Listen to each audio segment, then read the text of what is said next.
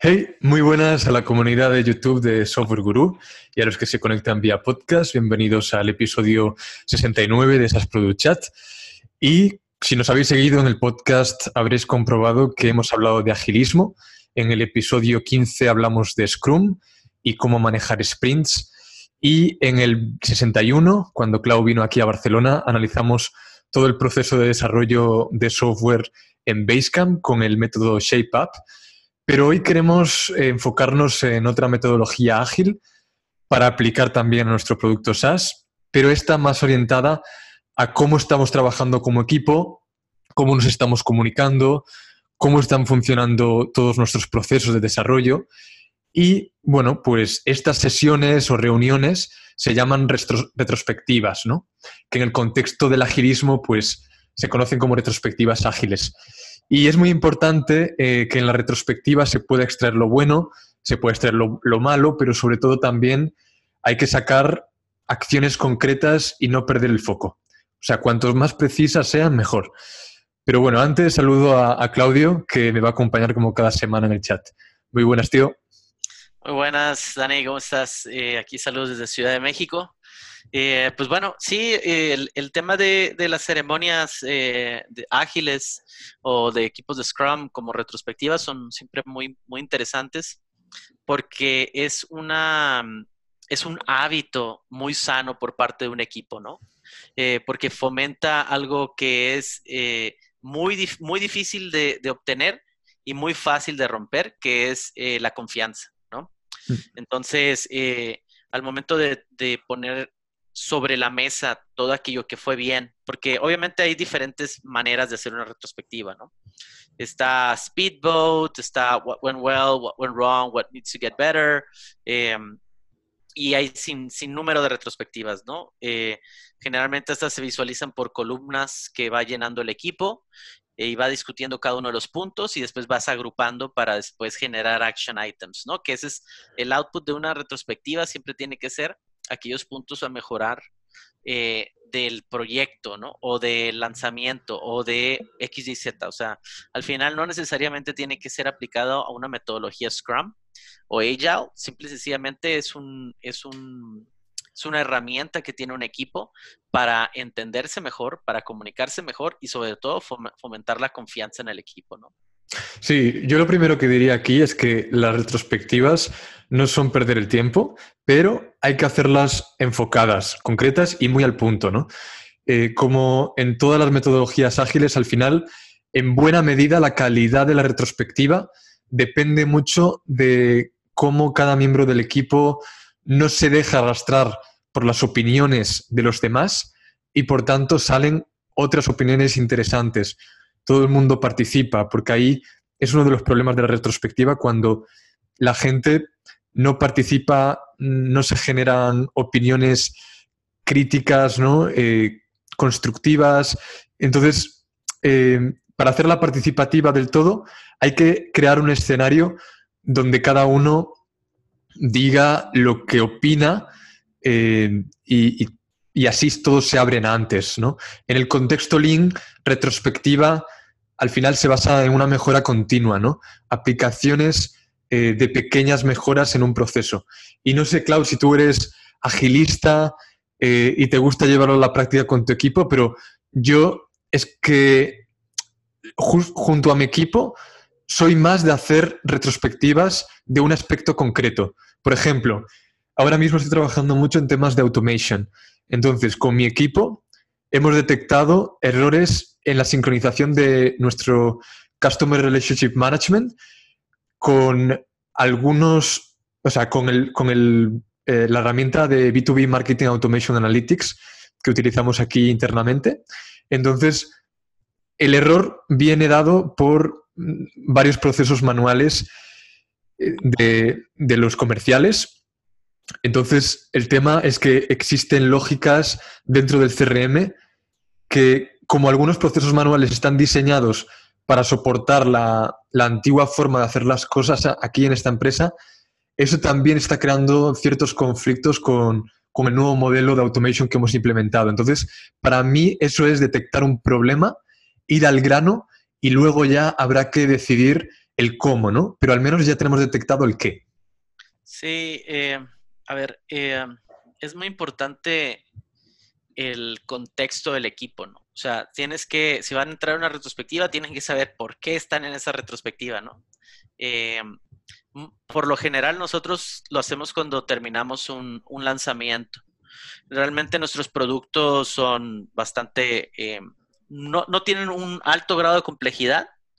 Eh, y entonces, pues son iteraciones de tres, cuatro meses, ¿no?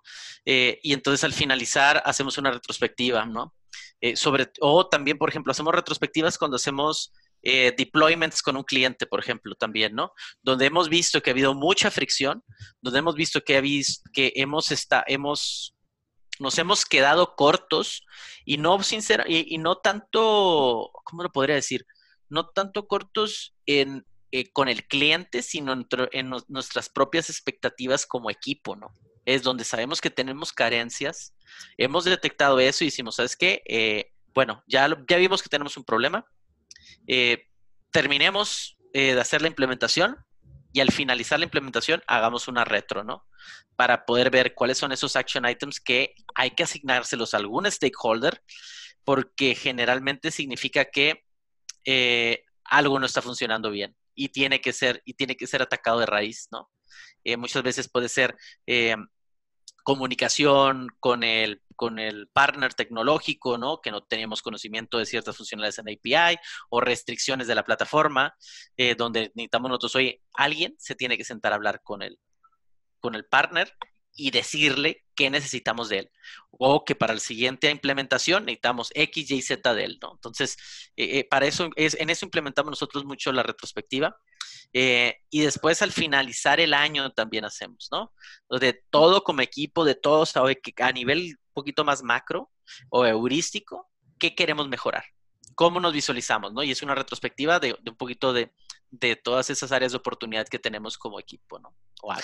Sí, es interesante el tema de, los entregables. Al final, a mí me gusta particularmente generar un informe a modo de resumen o un email final con pasos a seguir para ejecutar, eh, digamos, el proyecto completo. Porque a veces en la retrospectiva nos enfocamos mucho como en las herramientas o en el soporte, se puede usar cualquiera. Al final, Trello, Asana, eh, Kaizen. Hay que dedicarle un tiempo breve a elegir la herramienta y mucho más tiempo, yo creo, a definir el marco de trabajo, ¿no? se suele tener pues estas dos columnas principales con puntos negativos, puntos positivos. Luego tenemos otro apartado de acciones de mejora. Y a mí me gusta también incluir lo que son buenas prácticas o aprendizajes, ¿no? Lo que sí creo es que para hacer retrospectivas ahora, en estos momentos del desarrollo de software, eh, yo creo que debemos plantearnos si o sea, si es el momento para hacerla. O sea, realmente nos obliga, ¿no? Eh, eso, lo que decías tú, el lanzamiento de un nuevo proyecto, el lanzamiento de una nueva funcionalidad. Yo creo que esto, eh, al final, bueno, pues es positivo porque nos ponemos un tiempo. Si sacamos además argumentos fuertes a favor o en contra de lo que estamos creando, eh, pues genera, genera motivación incluso al equipo. Y un buen ejemplo aquí de una retrospectiva pública es la que hizo Airbnb, aprovechando que tuvimos a Yeduan la semana pasada, con lo que salió bien y lo que salió mal de sus apps cuando dejaron de usar React Native. Creo que puede ser un ejemplo, de hecho lo voy a poner en, los comentarios, en, en la descripción, el link a este post. Creo que es un ejemplo muy bueno de un cambio bastante, una migración eh, importante para Airbnb y cómo definieron todos los escenarios, ¿no? Claro. Sí, yo creo que eh, es difícil sacar los, los, los, como dicen aquí en México, eh, la, es, difícil sacar los trapitos sucios al aire, ¿no? porque sí, para mí lo más importante de una retrospectiva es que tú puedes empezar a conocer muy bien a tus compañeros porque eh, vas a exponer, vas a, vas a exponerte y vas a exponer a los demás al poner qué fue bien, qué fue mal, ¿no? Tanto da sus cumplidos como sus fallos, ¿no? Y, por lo general, eh, hay, eh, como seres humanos, pues es más fácil ver las fallas que tiene otro que las propias, ¿no? Hmm. Entonces, muchas veces eh, la retrospectiva genera este, va a generar una fricción que es positiva. Es, es, es, es, una manera que el equipo va a avanzar, es una manera que el equipo va a tener esas, va a tener capacidad de poder discutir y tener esas conversaciones que son difíciles, ¿no? Que es difícil cuando, oye, algún miembro, eh, un action item es mejor follow-up con tus compañeros, mejor comunicación, más transparencia a tus, a tus actividades, ¿no? Donde te eh, deja, te expone, te hace vulnerable eh, en, durante ese, esa ceremonia, ¿no? Entonces, y eso es muy importante. Si vas conociendo muy bien a tu equipo, vas conociendo también dónde están tus áreas de oportunidad como individuo y como, y como miembro de un equipo, ¿no?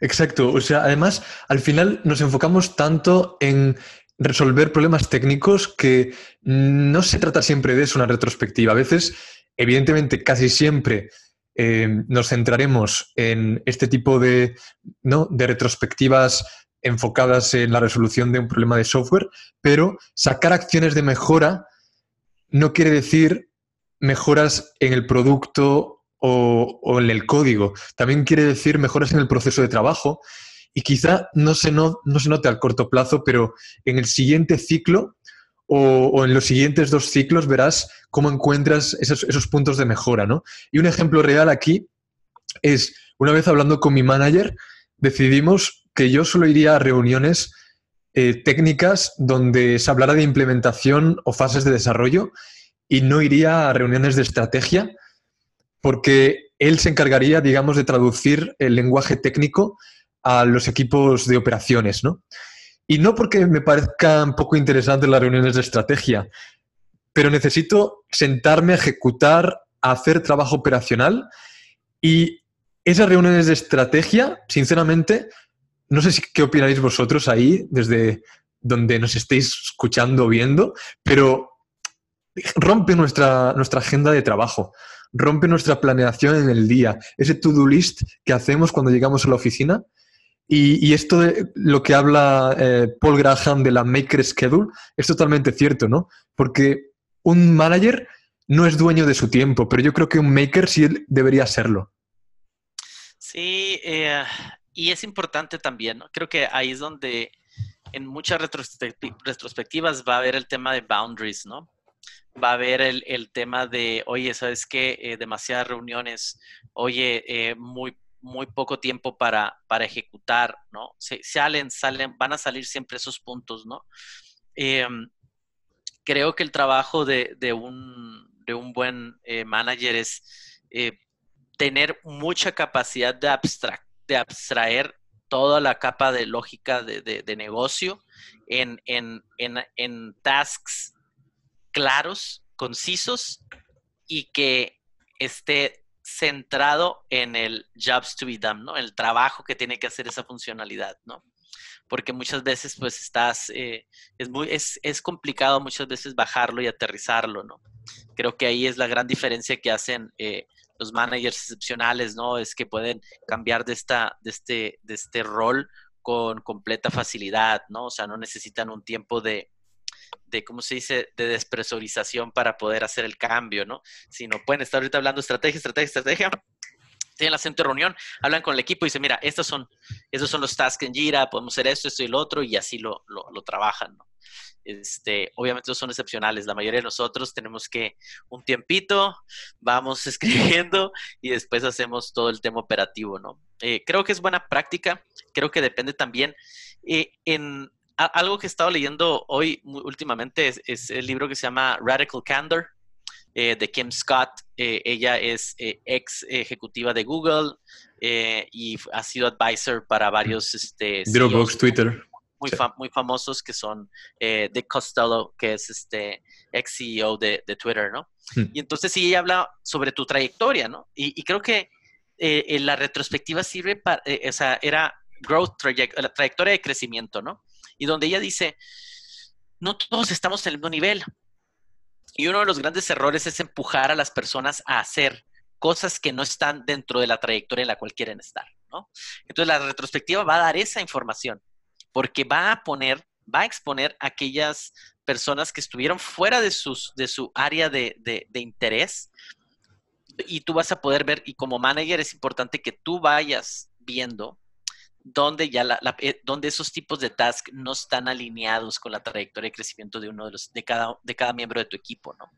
Entonces la retrospectiva te sirve para eso, para entender lo que justamente hizo tu manager es, ¿sabes qué? No te voy a jalar la estrategia, te voy a poner nada más cuando sean temas de integraciones, de implementaciones de esto que es súper operativo, que es donde tú quieres estar, donde a ti te interesa estar y donde como equipo eh, vas, a, vas a tener ese mayor impacto, ¿no?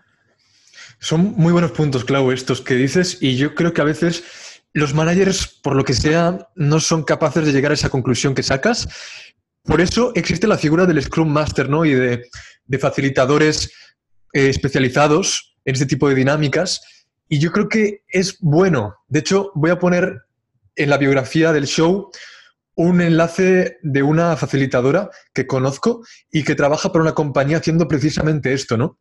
Al final, ella es capaz de construir sobre tus compañeros de equipo algo que el manager a veces no es capaz de hacer y es que prepara un espacio, ¿no? Usa lenguaje corporal no verbal que aporta mucho valor a esa sesión. Luego, sabe usar una cosa tan sencilla aparentemente, pero sabe usar post-its y lo sabe usar bien, ¿no? De, cara a, a, definir tareas, de cara a ver los problemas, pero ¿cómo lo organizas, ¿no? Y luego teniendo un Scrum Master, una persona experta en estas sesiones, la gente se vuelve más implicada y eso es clave cuando el manager no es capaz de dinamizar estas sesiones. Sí, eh, sí, justo, o sea, le pegaste ahí el clavo, ¿no? No todo mundo tiene la, capacidad de pagar un Scrum Master, ¿no? Mm. Eh, es un error que sea el Product Owner también, ¿no? Porque tienes que, tienes que poder separarte del equipo eh, y es donde ahí tienes, tienes, tiene mucha ventaja el, el, tener un Scrum Master, ¿no? Es ya sea externo sea interno, porque sí te provee mucha claridad. O sea, eh, él no está metido en el día, él o ella, perdón, ya, eh, él o ella no está metido en el día a día y te permite poder todos esos puntos, áreas de oportunidad, detectarlas con cierta facilidad, ¿no? Porque no está tan involucrada, tan sesgada, ¿no? Entonces, em, sí, les has dado al clavo, ¿no? O sea, hay, hay, hay, managers que no van a tener esa capacidad y, eh, y, también es sano que no estén ahí, ¿no? O sea, también por algo no, no, no, no es, este, no, es, no es, eh, no es aconsejable que sea el product owner, el Scrum Master también, ¿no? Entonces, eh, pero la retro, al final, al final del día, Dani, es un hábito. Y, es, y como cualquier hábito, necesitas practicarlo diario de cierta manera para que se vaya instaurando en, la dinámica de tu organización o tu equipo, ¿no? Porque sí, la gente piensa que es perder el tiempo, ¿no? Sí, eh, y luego, bueno, lo que es perder el tiempo para mí, por ejemplo, es usar temporizadores o llevar una cuenta exacta del tiempo para que no se eternice. A ver, es lógico que a una reunión de retrospectiva tiene que ir el manager con una agenda preparada, hay que definir un tiempo estimado de lo que quieres que dure cada fase de esa reunión y sobre todo focalizar a lo que hemos dicho ya, sacar acciones de mejora, ¿no? Y bueno, yo creo que un marco de trabajo así, ya para ir un poco cerrando con, los puntos de conclusión, sería, primero, eh, abrimos, o sea, lo que hemos dicho, ¿no? dinámica de equipo, ver cómo podemos buscar conexiones, ver cómo podemos crear ese espacio de, transparencia, de, confianza entre unos y otros para que todos puedan aportar y todos se sientan cómodos para decir lo que les dé la gana y lo que opinan. Entonces, luego eh, empieza todo, toda la recolección de, de, información de todo ese ciclo que estamos evaluando y también todo lo que es relevante, ¿no? Porque a veces hacemos una lluvia de ideas, pero no todo es clave. Entonces, subrayar lo relevante. Tercero, decidimos como equipo ¿no? qué ideas son las que más nos están doliendo y, las ideas que más riesgo tienen también, porque esas quizá haya que definirlas un poco más en concreto y nos lleve más tiempo eh, calcular, estimar, etc.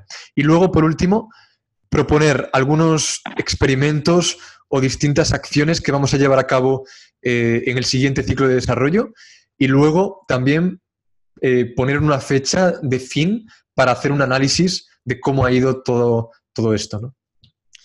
Sí, eh, y, como habías dicho, ¿no? El tema de las herramientas no es importante, ¿no? Ya hay varias ahí, Retrium, como tú dices, Trello, Asana, ¿no? dentro de Jira, Confluence puedes instalarte apps también, ¿no?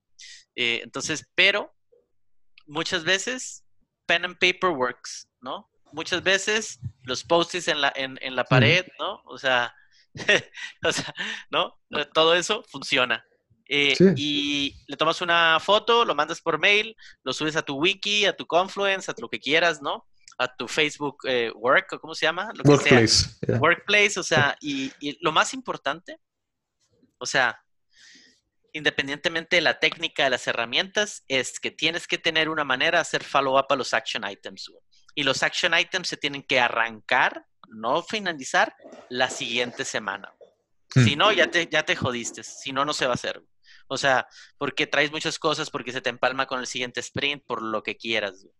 Y es importante por eso, cuando haces una retros, siempre dejar una semana, o por lo menos de jodido, dos o tres días, para que después arranques otro proyecto y des ese, ¿no? Que respire el equipo, que respires tú, que respiren tus, ¿no? O sea, y ponte a hacer aquellas cosas que, algunos experimentos o qué sé yo, pero date el espacio para que uno suceda la retrospectiva y pueda haber follow-up a los action items, ¿no? Listo, pues con eso cerramos el episodio de hoy. No queda nada para final de año y nos gustaría, nos gustaría traer eh, invitados, ¿no? Eh, del ecosistema muy buenos y así que ya sabéis, eh, dejarnos vuestras sugerencias en comentarios en Twitter e intentaremos traeroslo para como regalo de Navidad de esas Product Chats. sí, estamos ahí contactando a varias personas, este, esperemos darles una sorpresa pronto. Pero bueno, aquellos que ya recibieron mi DM, por favor contéstenme. muy bien, Clau. un abrazo muy fuerte, que estés muy bien. Feliz semana. Adiós. Feliz semana hasta ahora. Chao.